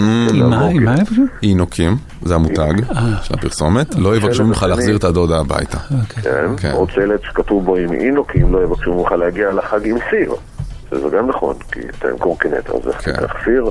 והשלט השלישי הוא החלש בסדרה בעיניי, כי בו נכתב עם אינוקים מחפש פירוץ אחר, כי לסדר תגיע בזמן. קודם כל אני חושב שאם כבר סדר, אז בסדר במשפט זה לא אם אינוקים חפש תירוץ אחר כי לסדר תגיע בזמן, זה אם אינוקים תגיע לסדר בזמן, אז חפש תירוץ אחר, תבין את ההבדל? וחוץ מזה שלא לסחוב סיר או לא להחזיר את הדודה, הם באמת שני יתרונות חזקים לעובדה שאתה מגיע עם קורקינט ליל סדר, בהנחה שמישהו בכלל מגיע עם קורקינט ליל סדר, ולהגיע בזמן זה קצת אה, פחות, והכי מפריע לי בקמפיין הזה, שכאילו אחרי שפרגנתי לו, אני רוצה להגיד, שזה אמנם קמפיין קריאטיבי עם הומור והכל, אבל בגדול הוא עושה שירות לקורקינטים בכלל. נכון, הוא לא ספציפית למותג. אבל אין ז'אנר כזה של קמפיינים שזה בעצם כאילו עושה שירות למותג בכלל, ועדיין ועדיין כשאתה בא לקנות אותו אז אתה זוכר את השם של ה... וזה גם אני חושב שהוא המותג הכי ממותג, אינוקים. כן, אז הגדילו את הקטגוריה, הגדילו את עצמם בעצם. כן, נכון. זאת אומרת, הם על הדרך, הם אומרים, שווה לנו לשלם את המחיר של לפרסם קורקינטים בכלל, אבל אנחנו נרוויח מזה, כי אנחנו זהו מותג של הקורקינטים. אנחנו נגענו לסוף הפינה. אתה כאילו בטון הזה שאתה מצפה שנקטע אותך, בעוד שאתה נשאר ריק, עם סלסלה ריקה של חומרים. אני יכול להמשיך לדבר. אתה רוצה? לנצח, להמשיך לדבר. כן, אנחנו סיימנו. חבל שהטעות הזאת עם הפסטה שלך טל אכלה לי את הפינה. איי איי איי, חבל. כן, אז בבקשה, אז כתבה מתוך וואלה עם האיש שהמציא את הביסלי גריל, אוקיי? בזמן ההוא ייצרנו פסטה מהמון סוגים ופתאום בא לי רעיון, זרקתי קצת פסטה לתוך המתגנת החדשה מתוך מחשבה לנסות משהו חדש. בהתחלה התקבל מוצר לא אכיל, אבל היה ברור שיש בזה פוטנציאל, ואז נכנס מהנדס המזון, בלה בלה בלה, עבדו על המרקם, עבדו על זה, תודה רבה. נכון, אבל זה לא, אבל זה לא, זה התחיל מזה, אבל זה לא הייצור, זה לא מה שזה, ביסלי איננו פסטה מתוגנת. ביסלי הוא ייצור של פסטה ייעודית לחטיף הזה, ואז מתגנים אותו. איריז מורליז. לא, כי משום שאמרת שביסלי, מה? לי יש תחושה, גם אם הפינה הייתה נמשכת עד עשרה לעשר, העיקר שטל יוכיח את זה שהוא לא... הנה, הנה, אתה מבין, התאגדות התואים, איגוד התואים. איגוד התואים... העולם נגדך. המחאה נמשכת. העולם נגדך, אתה צודק. תודה, אחרי לכם חג שמח. תודה, גולן, חג שמח. יאללה, ביי. נכון, כבר חג שמח. כן, אה? טוב, סיימנו, נתראה מחר. ביי.